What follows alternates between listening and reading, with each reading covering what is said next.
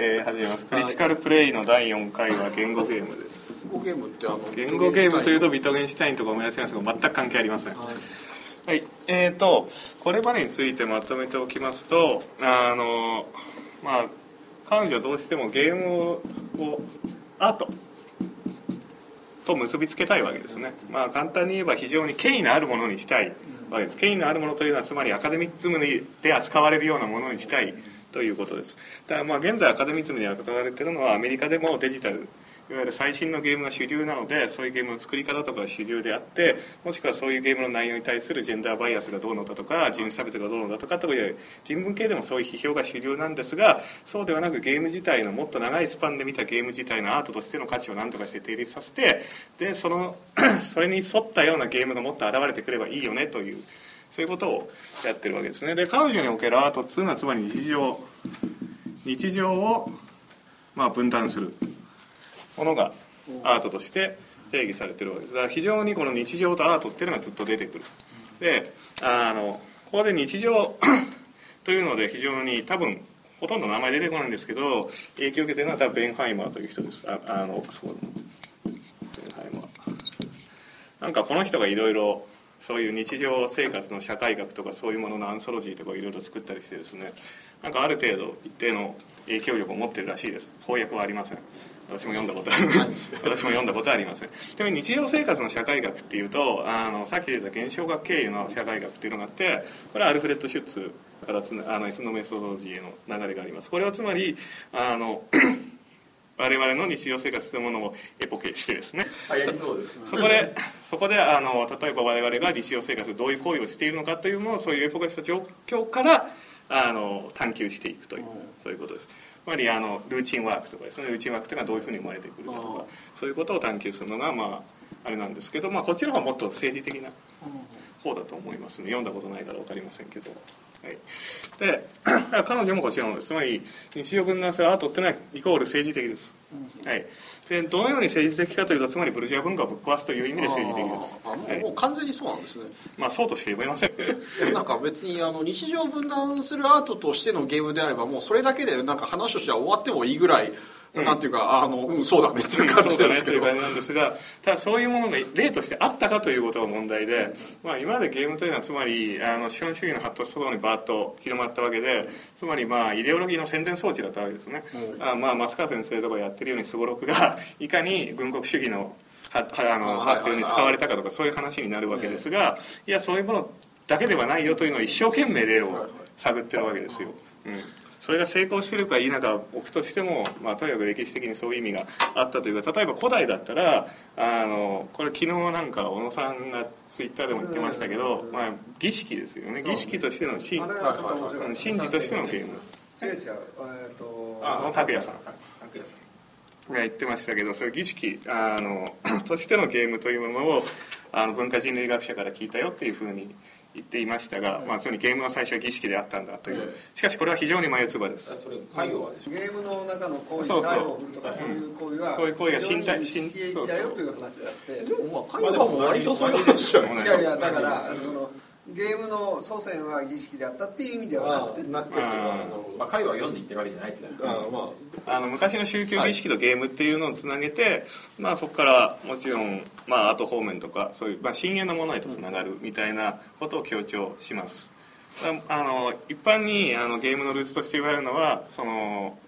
そのさっきの宗教儀式とギャンブルですあのどっちが正しいかとかそういうことは一切明らかになっていません。まあ当たり前ですけど明らかになるわけがないと思うんですけどもただあ遊戯士学会ですぐ論争になるテーマそう。そ う最初はギャンブルだったのかもしれないいやいやそれは何とも誰も 誰もわかりません。ですがまあこの人はギャンブルについては一切口を出しません。ああまあだそういうことですね、うん。るそれはそれはわざとやってるわけまあ明らかにわざとだと思います、それつまり、えー、とゲームの定義の中からノンギャンブル的なものを、えー、と意識してという、えーことなのかそれとも単にあのそういうことなのか。もう彼女が使っているのはゲームの中でも非常にそもそもこれをゲームと言っていいのみたいな例が非常に多い。それはアートと結びつけなければいけないからそれはまあ仕方のないことなんですけれども一般的に勝敗を争うようなゲームとして出てくるのは非常に少ないです、もうゲームとして機能してないような、つまりゲーム批評ですよね。ゲーム批評としてのゲームみたいな、まあ写真だけ見るとこれがゲームかねっていうのばっかりだからジョコメッティのやつなんかゲームじゃないわけですから、まあまあゲームのそうです形態を借りたアートなわけですよ、ううん。そういうものしか使えないので、まあ、まあギャンブルについては押して知るべしみたいな感じですよね、ギャンブル批評としてのギャンブルをデザインできるかっていうとなかなか難しいと思います。よね非常に、まあ、ギャンブルをやるとなるとやっぱりそこはあの命より大事なサイバー先生によればもうね、何よりも大事。でも日常を破壊する気はするけどね。日常は破壊しますけどね。でもそういう意味での破壊は望んでないと思います単に読書とかでも破壊されるいやでもマスマックス・カー先生のその文脈によればそのいわゆる政治的な反逆としてギャンブルはなんかこうあ 成立してるとも言えるじゃないですか。いわゆるバクトの話ですよね、だから増川先生はあのバクトの明治9年だかなんだかのバクトの一斉弾圧を非常に憤慨を込めてそうですよね。語っているんですが同じことを江橋先生がこう非まあ常にまあそうだよ感じであの辺も結構あのバクトの自由民権って本がありますけどつまりあのバクトの人たちがいかに自由民権運動に参加して頑張ったかっていうような話もありますが、秩父事件の首謀者はヤクザの親子ね、あのバクトですからね。あまあそこら辺もなんかあの一種ロマンティズム的に見るようなのはちょっとまあ流行ったんですけれども、まあでも一時期でもそれ別にロマンだけじゃないでしょっていう話なわけですよね、普通に悪いやつうん。実際彼らはその後あじゃあ俺らがちょっと中国行って叩きのめしてくるわとかそういう。ことを宣言して、まあ、お前お前らなんかもういらないよとか言われてるわけですか。ら結局のところ政治権力の争いであって単純にね単純に反権力イコール偉いという話ではもちろんない、うん。話としては面白い。話としては面白いんですけど。で、えー、と言語ゲームの話ですが相変わらず前半はゲームの話ではありません、はい、でであの言語ゲームというと、まあ、いわゆるダジャレであるですとか解文ですとかなぞなぞですとかそういうものを出してくるわけですがそういうものの歴史を細かく調べているわけでもありません、はい。えー話はまず19世紀くらいからいきます。でここでいろいろ19世紀のですねあの詩人。あ見見にくいね。まあ詩人ですねとかあと作家だとかがガーッと列挙されていくことになります、えー特に多いのは象徴派です、はい。まあ、つまりベルレーヌだのランボーだのボードレールだのマラルメだのというそういうのが何のも関係しません。ポーとか出てきますポーもうちょっとでポーはつまりボードレール経由で出てくるのかな。そうでで要は彼らがあの象徴主義っていうのは要は自然主義への反逆だったわけです、つまりそあの自然を描くというわけではなくあのあの自然そのままに沿ったものを描くのではなく言語にし他の意味を持たせるつまり観念的なものをあのその言語を組み立てて表していくというそういうそれが象徴ですけれどもそういうものをやろうとしたわけですね。つまりここでこれをゲームと言ってまあゲームとは言えませんけれども、うん、言語の組み立て方がここで変化していくよという話をしているわけです。で、えー、とそこで重要になるのは例えばアルフレッド・ジャリー、まあ、これは象徴派でも何でもないですが元前衛ですけどアルフレッド・ジャリーの「ユビュ王」という人形劇がありましてまここでは非常になんか破壊的な言語の使い方まあ言ってみれば意味不明なことをやってるわけですね。だから、まあ、藤原劇の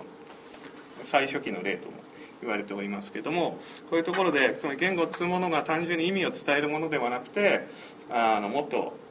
価値を分断するものであったりそもそも意味不明なものであったりだとかそういうもの になってきたよっていう話をしているわけです。まあゲームではありません、はい、でえー でその後解文の話に行くんですけど解文あのこれ。これあのローマ時代の有名な。ああこれがあこれ解文だったんです。ねどっからまあ解文ではないです。これ？あまあ解文は解文だ。どっから読んでもそう読めるというあ感じですね。ローマのいろんなローマというかローマ時代の遺跡のいろんなところにクロスワードパズル。残ってる。あのこの題名のボードゲーム。ありましたよね。僕やったことあります。ねまあ D&D のシナリオを読んでたら全く同じギミックが出てきて。これこれこれこれ。あ本当だ。えー、うん。本当だ。あじゃあやっぱり同じちなみにこれはなんか期限は謎だそうです。何のためにあるのかよくわからない。まあ遊びで作ったんじゃないですか、まあ遊びで作ったんですかね。であのそういうものから例えば近代の雑誌に載ってるそういうパズルであるとかあとマルセル・デュシャンの言葉遊びだ。つまり例えばあのデュシャンの「モナ・リザ」にひげを生やした有名な絵がありますが、あのエラショーキュってやつがありますが、あ、L アッシュ OQ っていうのがありますが、まあ、LHOQ なんですけどフランス語読みするとエラショー Q で、まあ、あそれを聞くと非常に下品な意味になるというそういう遊びをデュシャンはいろいろ取り入れていましたよということです。まあゲームではありません。遊び遊びでは遊びではあるという。本はあくまでもクリティカルプレイの本別に。ゲームゲームじゃなきゃいけないわけではないですよ。ね、うん。プレイであればいい。プレイであればいい。とクリティカルでプレイであればいいわけですよ、うん。こういう言語に対して意識的なあのことになっていたのが爆発的になるのがダダイズムからダダからということになります。例えばあのトリスタン・ツォラはダダの詩の書き方というので新聞記事を切り抜いて袋に詰めてそれを出して配列しろみたいなことを言ってるんです前回もやりましたけども並列ジャクスタポジションというやつですね、まあ、コラージュもあの同じような原理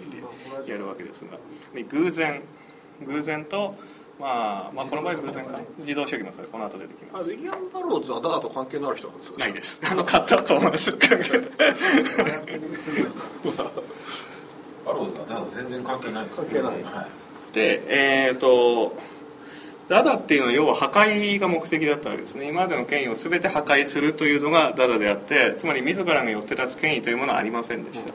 だからまあその後ダダに影響を受けてできたシュルレアリスム、まあ、20年代くらいからは、あの、ここに 一緒に理論を定立しようと。するわけですねでそこで非常に出てくるのがやっぱりフロイトなわけです、うん、フロイトとマルクスですねでここから自動書記の話に行くわけですがだって第一次大戦後？まあ中ですね、前。前。うん、一応プレイをシュリリアイスみたいなのがいくつかあってこれだと例えばギョンマ・アポリネールのアルコールとかうん。このパズルみたいならしいですね。とかパズルピラミッドみたいならしいそうそう。ああそうだ。アポリネールがいましたね。アポリネールってあええ元はどういう人なんですか？詩人です。あ詩人なんいですね。や本当はエロショまあそうですけど。いやそれ以外のアポリネールってどういう人なのかな？ミラボー橋っていうのでセーヌ川の上をうんちゃらかんちゃらというやつ。あのーなんつうかな。例えばあのこれに載ってるかな。文字を使って絵を描くみたいな詩を書いてアルコールでしょこれ。カリグラムカリそうカカリグラムだ。1918年。なんかこうこんな風に文字が並んでたりしてなんかフォントもいろいろ変わったりしてそういうので詩を書いた。10これも年でも遊びですねあともう一つ何だったかな。ああのシミルタネイスムっていうえ？シミルタネイスムっていうのがありましてアポリネールが、まあ、やっていたようなことに、えー要は何かっていうとあのまあ、カットアップに近いの要はあのある時間軸があるとしてそこのパッパッパって切り取って並列して出すそういう詩を出したりしたわけですね。まあこれあの例えばあのアポリネールとキュビスムの非常に支持者だったわけですけれども、まあ、近いものがあるわけですね。いろんな位相を切り取ってパッと貼り付けるっていう。だからそれが あの、まあ、シュールレアリスム前史としてアポリネールとして非常にでかかったっていう話をしております、うん、あとまあダダイストをやったようなとこんなのがこうこんな。まずね。これピカビアの。あはい。今あ。りますよ。ピカビアとトリスタンとこれこれピカビア。これ見るとねなんか適当に書いていや本当そうなんですよ。ね これただただのなんか壁の落書きじゃねえのみたいな感じなんですよね。壁の落書きは芸術なんだよねまあ、壁の落書きが芸術になってデュシャンのやつこれが分かりやすいんですあそれなんか多分動画で YouTube で見れるのかこれです。回ってぐるなぐる。壁の落書きは芸術っていうとなんか違うことを。そうだななんかバンクシーとかなんかそういうやつみたいな。そうそうそういう方ですね。ああ結局のところあのシューレアリストがね出てくるまであのそあの今までは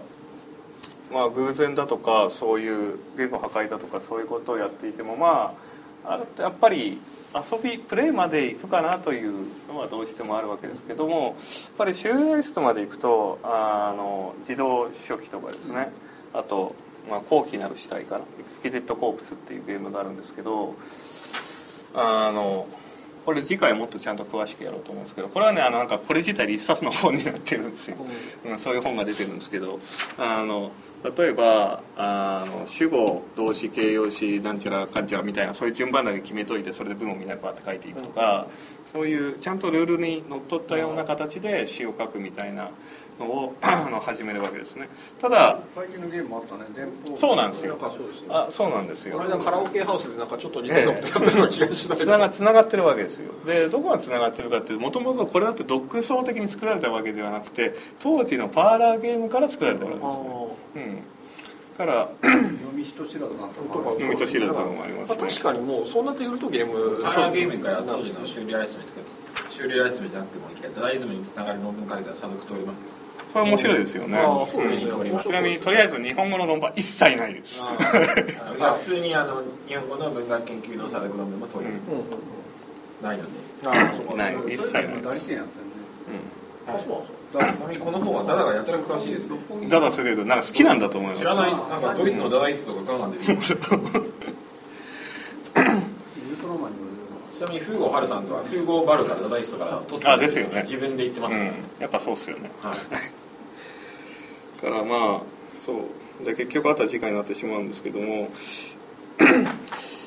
要はあのちょっと疑問なのはねあの日本でも言葉遊びというのはいろいろあったし、まあ、パーラゲーム的な遊ばれ方もしていた、うん。言葉遊びの歴史ってはいはい。してたわけですけど、まあ、それがなんか例えばあのもうちょっとアート方面だとかそういう方に行った形跡というのは俺は知らないんですけどね。なんかありますかね？言語だから言葉遊びはすごく有名だけど、アートとは繋がったか方向に行かないっていうことですよね、なんか多分俳句でも短歌でいまだに結社とかあってそういう中ではいろいろやってますけれどあもね。まあでももう俳句俳句はまあ割と近いか。まあうん。いいん。じゃないですかただそれをなんかあのインスピレーションにしてなんかつそういうアートを作ったとかそういうのは聞いたことないですけどね。うん。あまり。あ昔明治時代俳劇とかね、あそういうのもあったけどね、そうだからあのこれはまあこのこのシュルレストの作ったゲームの背景にパーラーゲームがあるっていうのまあこれも次回詳しく、まあ、次回ばかり申し訳ありませんが 詳しくありますけれどもあの そういう伝統があったところにやっぱり現れるもの。なんだなというのが一つあるしでこれやっぱり今さっき草場さんがおっしゃったゲームとか考えてみてもあの 今まで途絶えたことが多分それ以外ないわけですね。あのえっ、とシアターシアタープレイ、まあ、いわゆる演劇演劇プレイとかもまあそうですしであとまあサイコドラマもそうですしサイコドラマシアタープレイは多分こういったものとの関連性は一切言われておりませんが多分文脈的には俺はつながりあると思うんですよね。あの時代的な背景から言っても同時代性から言っても。だからまあこの人がそういうところに目をつけてくれたら多分もっと面白かっただろうなとはちょっと思うわけですけども。膨らましてほしいちょっとこれすごい面白いんじゃないのというた完完全に個人の趣味ですけど。いやだって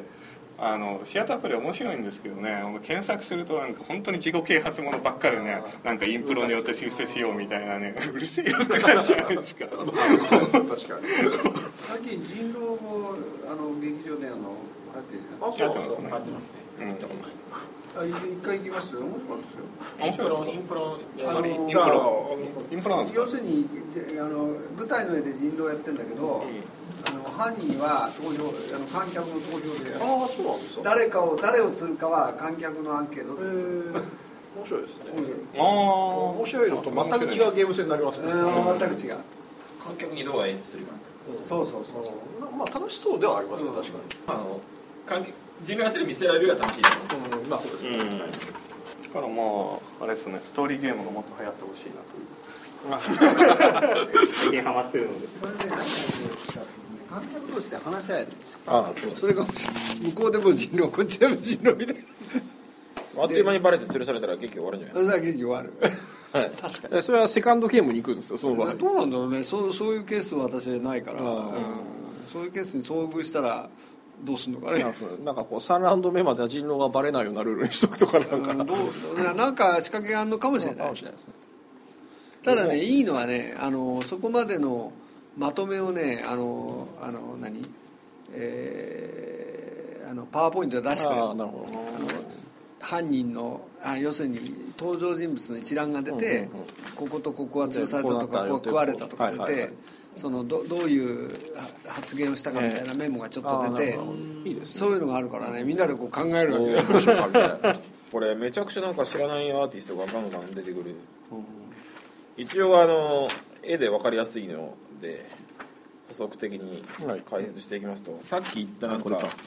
あそうそう。この人はすごいなんかこれです。ね重要な人らしいというか多分この人はこの人すげえ好きなんですよねこの作者。これがロシア構成主義ってなんかこんなのあ女ります女性の入浴が大好きああなるほど、これ全然知らなかった。あとこれはさっき言ったようなバラバラな